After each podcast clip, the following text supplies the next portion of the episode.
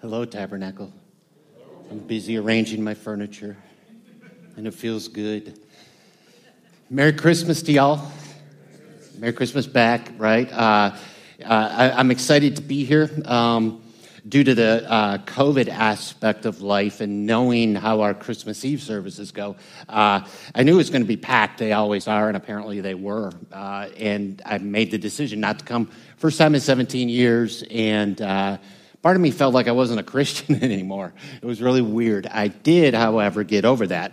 Understand God still loves me. Uh, no matter what the situation, it was a choice I made uh, specifically for my family uh, to honor them. Uh, and I enjoyed the time. But if you were able to be here, I hope you enjoyed it too. Uh, we've got this uh, beautiful psalm today, Psalm 145, and uh, it's, it's about praise. And uh, maybe there's some confusion about what, what that is, but you know, I'm going to set this up if I can. Uh, you know, we just finished Christmas, so the presents are gone, right? Like we've opened them. Now, some of us have like an extra family thing at another time, but the generic big day is over, right? Yes? Okay, so the big day is over. Um, you know the gifts are uh, given and the gifts are received and you know we clean up and and and you know play with our things or what, whatever it is we, we got. Uh, that's all really good. Um, and, and and then we start the new year. And one of the most depressing times according to the studies that i read is post holiday post holiday and i get it that's how I used to live my life. Uh, I decided when I was younger, and it won't be a specific age that I'll give you, but I was really concerned because I had heard all of these uh, things said in church, and my dad was a preacher, so I had to pay attention because my mom would ask me questions afterwards to find out if I listened, and you didn't want to be on my mom's bad side. So she was a wonderful woman, please. She was. No, she really was. She was amazing. Uh, but she had really long, sharp fingernails uh, that could get my attention. So I learned how to pay attention in church, and I really did like it. And I became this little theologian through the course of growing up. Uh, it, it, was my style of learning was listening to stories. But I kept hearing, you know, when, when we're dead, we get to go and we'll be in a choir, and, you know, we're going to be singing praises to God forever. And I'm a very, very active little kid. And I used to go to a Reformed church in southern Michigan that they really didn't know how to sing. Dancing was this, right? That was dancing, and their singing matched that. Uh, and they wore choir robes. And they were really just like the worst color drapes somebody couldn't sell, and our church bought them and made them into choir robes. You guys, some of you don't know what choir robes are. You're blessed. And then I would listen to the singing, and it was terrible. There would always be one person that had an amazing voice, and they would sing, and uh, then everybody else would participate at some level. And I was bored. And we used to sing all five verses of every song. And actually, as I've gotten older, I have an appreciation for that today, but as a youngster, I didn't. And so I made an appointment to meet with my dad. And uh, I went into the office, and this was in this church in a little town down south. And I, I just had this my dad's a very generous, grace filled man. And he says, uh, Tim, what, what, what do you need? What's up? I said, I have a question. I said, Dad, I, I want to go to heaven. And he goes, Well, you know, and I said, Dad, I know how to get to heaven. I get that. But hell sounds really bad. And I certainly don't want to go there, but I don't think I want to go to heaven. And he said, Why? I said, Because every time we talk about it, we're going to spend forever singing in a choir. And I don't think I can do that. That was the praise that's what I thought it was. Now, as a mature person who's learned a lot, and my dad taught me a huge amount of it, and my mom as well, but that's not what it's going to be. Is will that be a portion of it? Absolutely, and Scripture tells us that. And maybe I'll have a singing voice, and maybe coming out of the Dutch Reformed Church, I'll actually know how to dance uh, when I get to heaven. That's cool. Um, But God wired me individually, and He made you individually, and He's not going to torture us. He's not going to have us in a place where for eternity we do something that we don't like. It's going to come innate. It's just, it's going to be there. And I don't know, maybe there's certain songs that you listen to that just catch your entire soul. And when the singing happens, you just feel a little bit of a goosebump, and maybe your eyes could tear up. And if you're like me, sometimes it's like I don't want to open my mouth because I don't want to ruin what's happening. I just want to participate, and I can participate with my inner body with that. And it's His praise. And that has everything to do with Christmas. And it has everything to do with the birth of our Savior. See, we've read stories. John's been reading stories as we go along out of, uh, I believe, Matthew and just a little bit of the Christmas story that we're all very familiar with. And it's really important for us to hear that, to hear this miraculous birth. And we choose, as Christians, to participate in Christmas in the world. We're not of the world, but we're in the world. And we choose to make it our own. And a portion of that is giving gifts. You know, when there's the wise men come and they give gifts and they praise. And we have Mary and Joe and baby Jesus, and we have sheep, and we have shepherds and we have angels on high and miracles and frankincense and myrrh. And, and, and, we have those things, and those are really good. Please don't get me wrong, but we forget the next part of the story. See, the, the gifts that we receive. Now, I was over blessed this year. Um, Heidi just mentioned to me when we were sitting over there, we taught our kids well how to give. They give too much because I'm the dad and I'm supposed to be the one providing gifts. I don't want so much, but they, they bless me and they know what I like. And sometimes, you know, you get that thing and it's really awesome, that thing. And then other times you get something that's handmade. And when it's handmade, it seems like a little bit more from the heart. And it can have a deeper meaning, it can be a lesser thing. And so I got this, and if you can see it, if you can't, I, I really don't care because my grandson made it and it's perfect. So my grandson is almost three, and I think he might have had some help, but with this, I hope. But they're little handprints, right? They're just little handprints of him, and that's cool. I've got a 20 year old one, little uh, uh, piece of tile that my son Jake, and Jake is, I think, 24 now, so he was four, and it's his little handprint on there. And it's mostly wore away, but I still use it every day. And it just has this meaning, this something that's more personal. Because everybody didn't get one and it's not mass produced.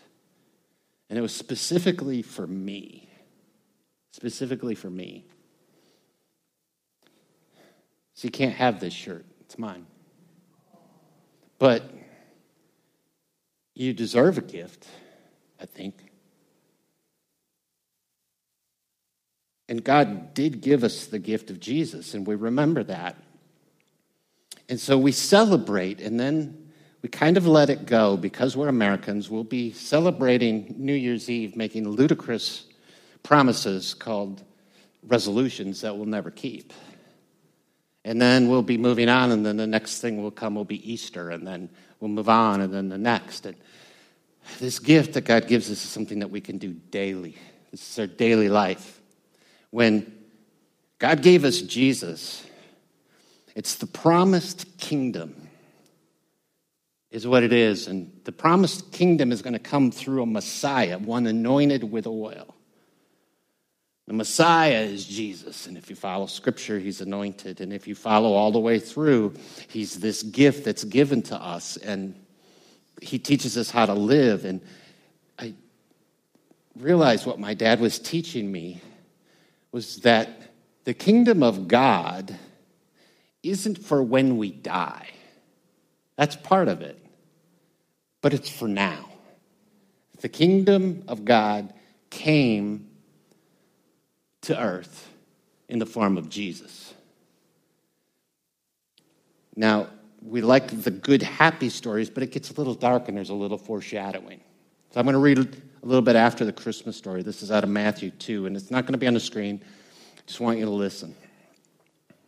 Now, after Jesus was born in Bethlehem of Judea in the days of Herod the king, behold, wise men from the east came to Jerusalem, saying, Where is he who has been born king of the Jews? For we saw his star when it rose and have come to worship him. When Herod the king heard this, he was troubled, and all Jerusalem with him. And assembling all the chief priests and the scribes of the people, he inquired of them where the Christ was to be born. They told him, In Bethlehem of Judea, for so it was written by the prophet. And the prophecy is this And you, O Bethlehem, in the land of Judah, are by no means least among the rulers of Judah, for from you shall come a ruler who will shepherd my people Israel. Then Herod summoned the wise men secretly and ascertained from them what time the star had appeared, and he sent them to Bethlehem, saying, Go and search diligently for the child, and when you have found him, bring him word to me, that I too may come and worship him. After listening to the king, they went on their way, and behold, the star that they had seen had, when it rose, went before them until it came to rest over a place where the child was. When they saw the star, they rejoiced exceedingly with great joy. And going into the house, they saw the child, this is Jesus, with his mother Mary, and they fell down and worshiped him. These are wise men. Then, opening their treasures, their gifts, they offered them to him gold and frankincense and myrrh. And being warned in a dream not to return to Herod, they departed to their own country by another way. They were wise to listen to the dream. Now, when they had departed, behold, an angel of the Lord appeared to Joseph in a dream and said, Rise, take the child and his mother, and flee to Egypt, and remain there until I tell you. For Herod is about to search for the child to destroy him. And he rose and took the child and his mother by night and departed to Egypt and remained there until the death of Herod. This was to fulfill what the Lord had spoken of the prophet O Egypt, out of Egypt I called my son. He's Jesus' Savior and He's Shepherd and King. It's been the title. And He's Messiah. Messiah. Messiah promised to deliver the Jewish nation. This is a foreshadowing of Jesus' life and uh, this gift that, we're going to talk about, and, and our response to this gift, this worship, this kingdom that we're already in. We're already in the kingdom, and I, I, I need you to believe that. And I don't want to talk about how the year 2020 was, it just was we finally suffered a little bit of affliction. It was not a big deal. I'm sorry, some of us got sick and some people died, and that can be a big deal individually, but corporately, we've not been persecuted and we've not been put down, and this has it's been an inconvenience, that's all. But Jesus in the very beginning days of his life, when he has no ability to defend himself in any way, shape, or form because he's an infant, his dad takes him, his earthly dad takes him and flees. They, they leave. They go to another country. They don't go to another city. They flee and leave, and they stay there until the king, Herod, is dead. That's kind of a life a little bit frantic But he's the gift to us, Jesus is, given by his Father. His life is going to be fraught if you know the Gospels and the, the life of Jesus, what we know. There's many, many crises that happen, and there's many conflicts. And I think that there was more than one 2020 in the life of Jesus. It's not going to be this smooth little picture.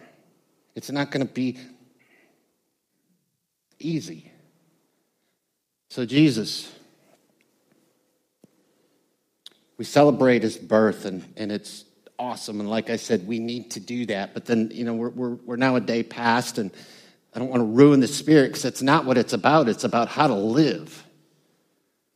You know, I, I, I come from a world of alcoholics, and here, here's a great thing about alcoholics is they go, I, don't, I want to know what God's will is, and I don't know what God's will is. I can't figure out what God's will is. I really want to do God's will because I know I will be a better person if I follow God's will. And it's very simple from a recovering alcoholic to another to say this okay, I know God's will for your life for tomorrow. What is it? Don't drink. It's that simple. Now, he has other plans, but that's where we're going to start. We know God's will. And, and if we follow that and we follow that path, um, suddenly we learn how to live life because God opens doors and he opens our heart and our mind and he helps us correct some negative things about us. And if we're listening, something miraculous happens, something changes in that person. When they get lost, when they're at their least as a human, they know that God's will is that they don't drink. Because that'll ruin everything. Now, but what about us? Well, for some of us, that's still the case, and that's okay.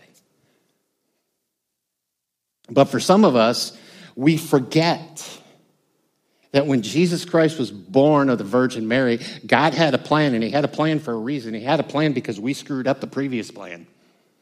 We did, humans did.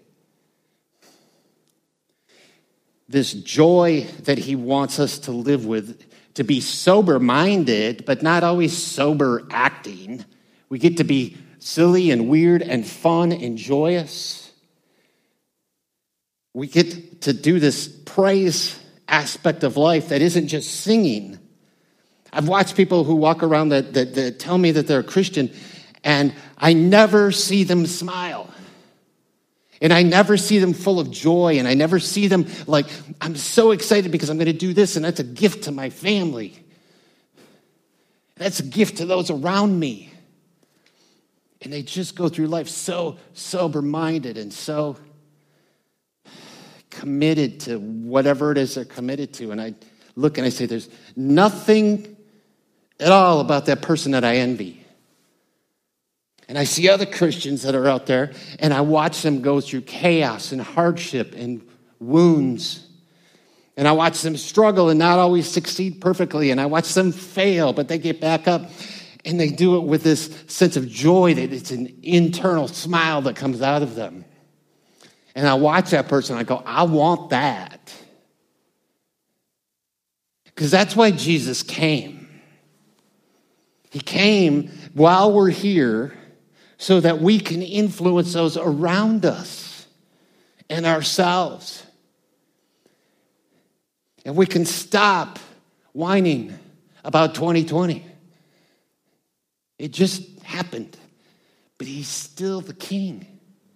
And his plan of redemption began back then, and it's going to continue until he comes again.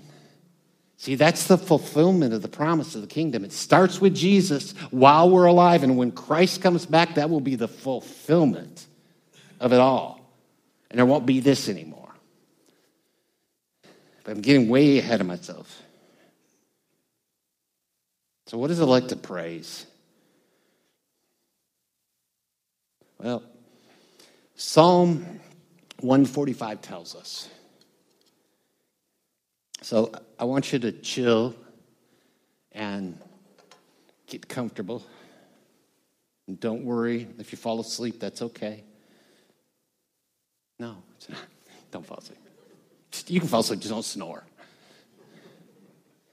But I'm going to read this psalm, and I want you to hear it. I want you to listen to it.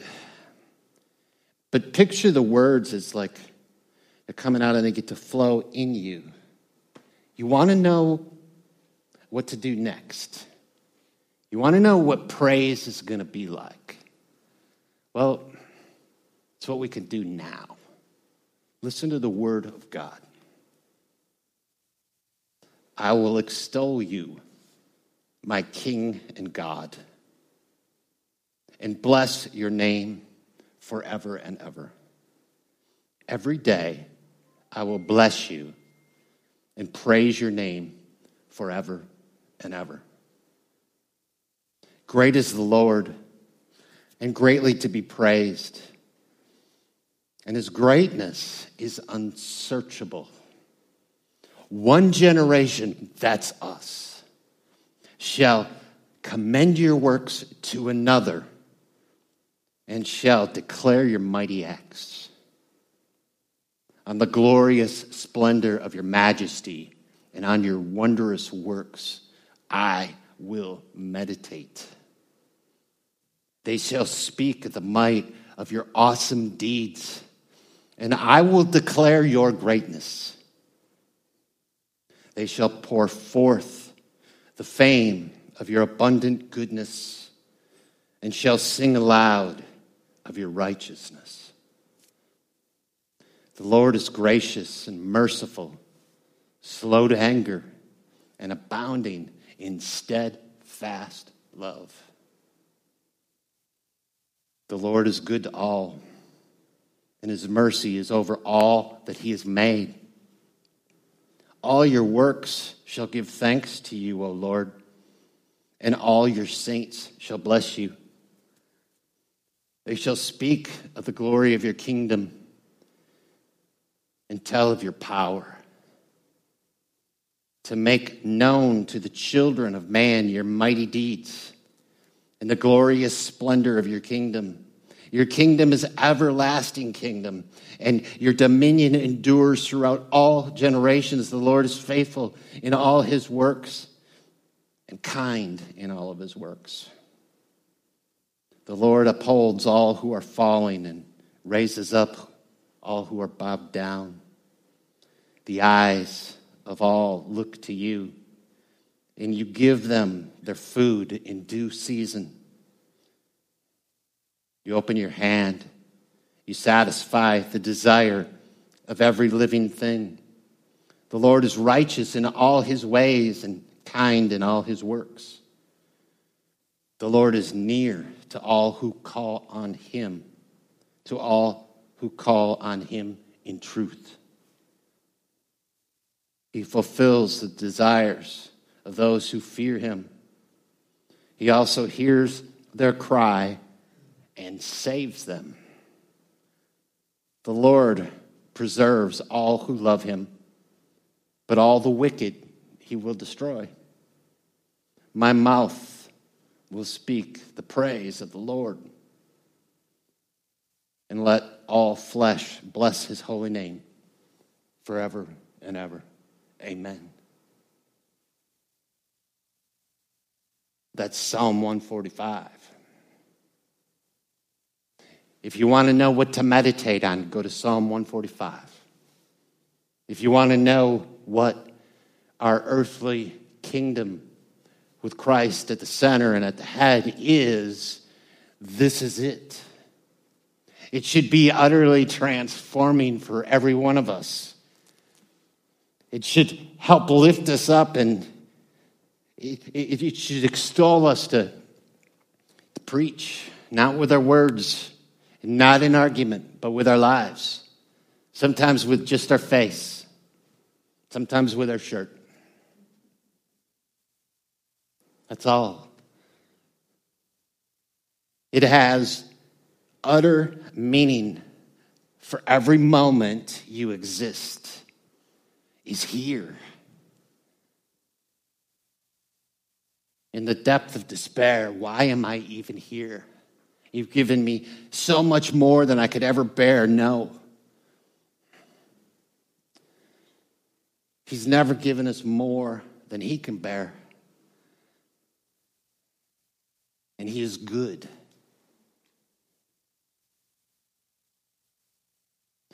So God's gift to me cost Him everything. In Genesis, we make it all the way to the third chapter, the finest little beginning of the Bible. You can just grab a couple of pages, and that's where we blew it. It took us that long. And it doesn't matter, I don't care what your philosophy is. It's something I will never argue about. If it would have been me instead of Adam, or if it would have been you instead of Adam or Eve, the same result would have happened sin. And we blew it. And that's the reason we have Christmas. Without it, we wouldn't have needed it.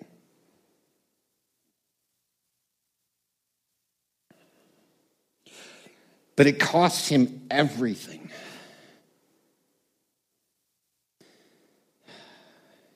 He created everything in existence for us. And everything in existence was in a level of harmony that we cannot imagine. And there was no illness or disease, there was no sickness, there was no death, there was no pain, there was no suffering. I'm not saying that they didn't work hard or they didn't have sore muscles. I'm not saying that. That's not what it's about. And he brought us into it knowing full well that we had free will. And one of the portions of free will would allow us to disobey, to let our pride come out. And that's what happened. And out of our pride is sin, and sin is why Jesus was required. And so this unreal earth and universe and galaxies and as far as we can imagine was all made for you.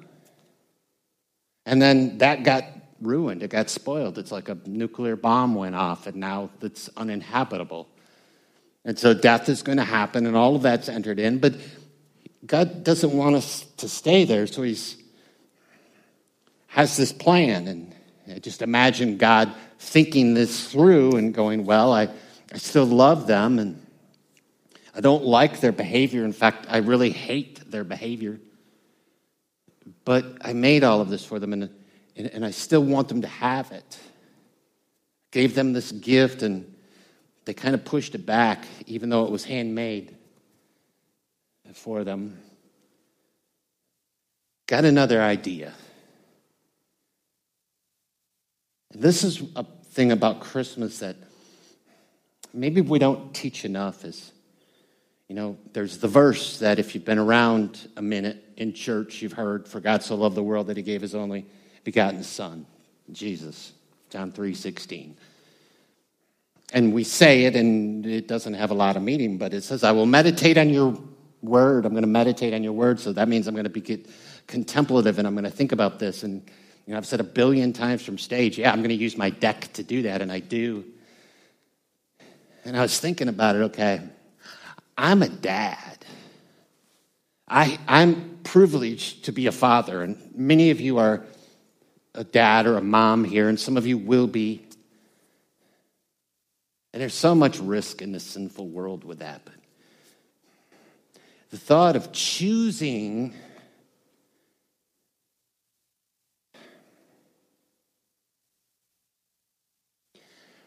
of choosing one of my children to put forth and let him be born as an infant into a highly ludicrously dangerous thing that in the first little span of his life his dad has to take him and flee to another country because there's this psychopathic king that is going to order the death and all of these children end up getting murdered in, in this area because of this king and his ego the, the ultimate picture of sin which we like to revile but it's the exact same thing, sin that we committed in the garden sin pride and I think of taking one of my kids and putting them in your care.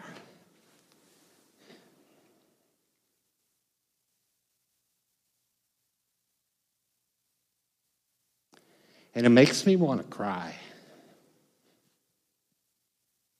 Because that's the ultimate gift that he gave us. The most ultimate handmade gift was his son. Know, again, if you've been around for a minute, you know Easter's coming. And he lived for 33 years, and, and, and then this death happens, and it's horrid. And he still was the same dad who chose to let his son be there. And it was done out of his love and his compassion for one thing for you for you.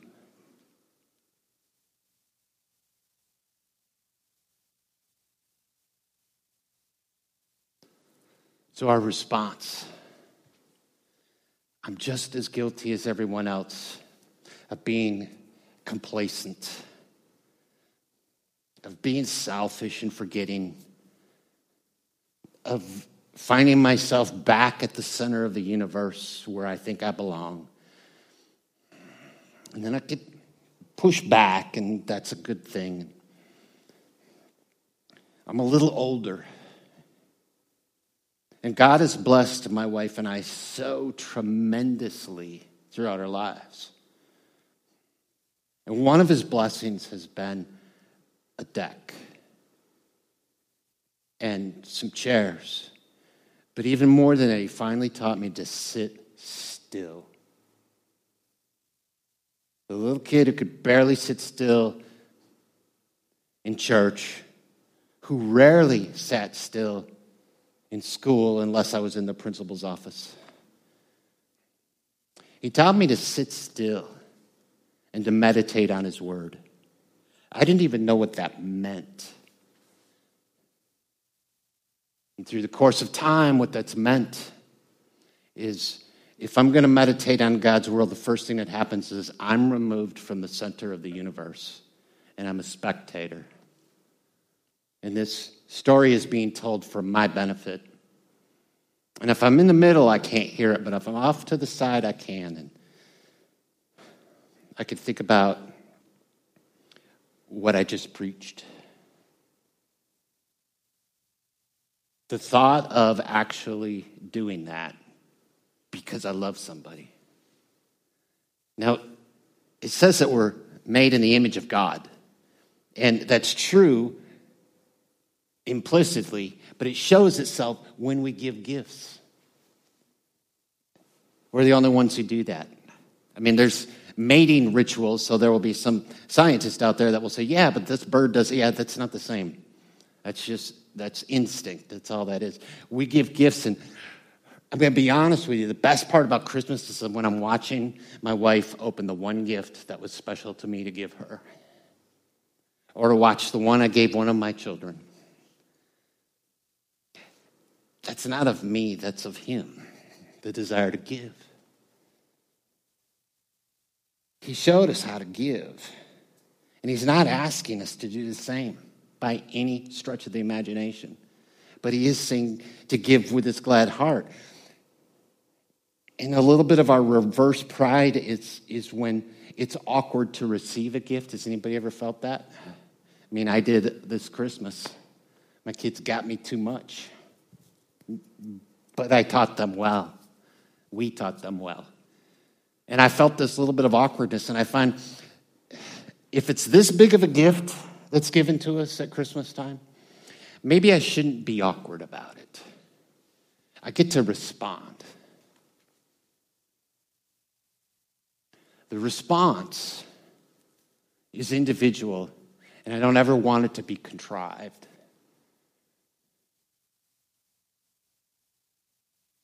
So, my response to his gift is what? That's an individual question.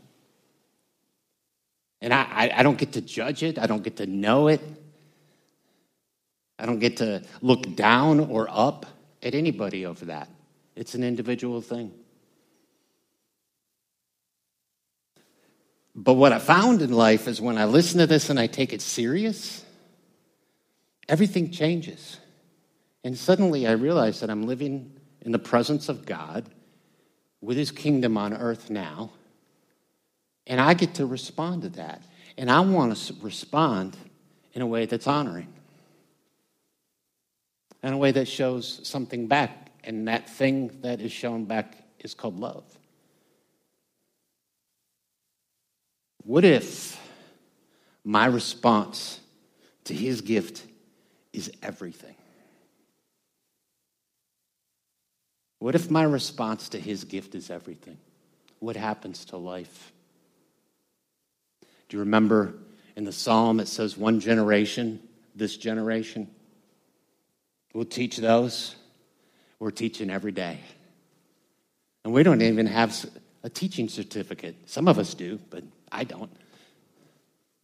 I'm teaching with my actions and with my attitude and with my love and with my response to his gift is how I'm teaching. And I'm understanding now that my fear of being in a choir with ugly robes, singing a tone deaf song that has way too many verses.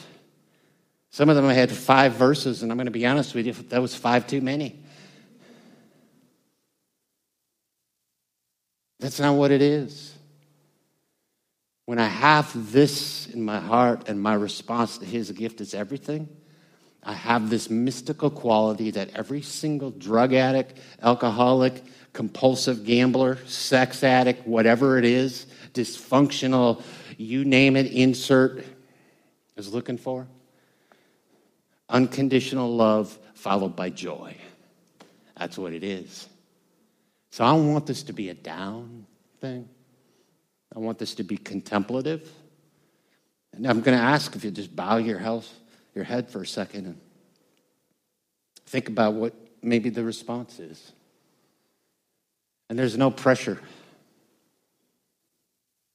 Maybe there's a part of something. Maybe we just become willing to even say, I will offer everything. Maybe that's too daunting, so maybe it's just one thing right now. That's okay. What if it's, I'm going to seek your will tomorrow for the first time? I'm actually going to say it out loud. To God, what's your will for me today? Huh, you didn't answer. Will you show me somewhere? Maybe it'll be an opportunity to show love in a selfless way, expecting nothing in return. Maybe it's just welcoming somebody into your world.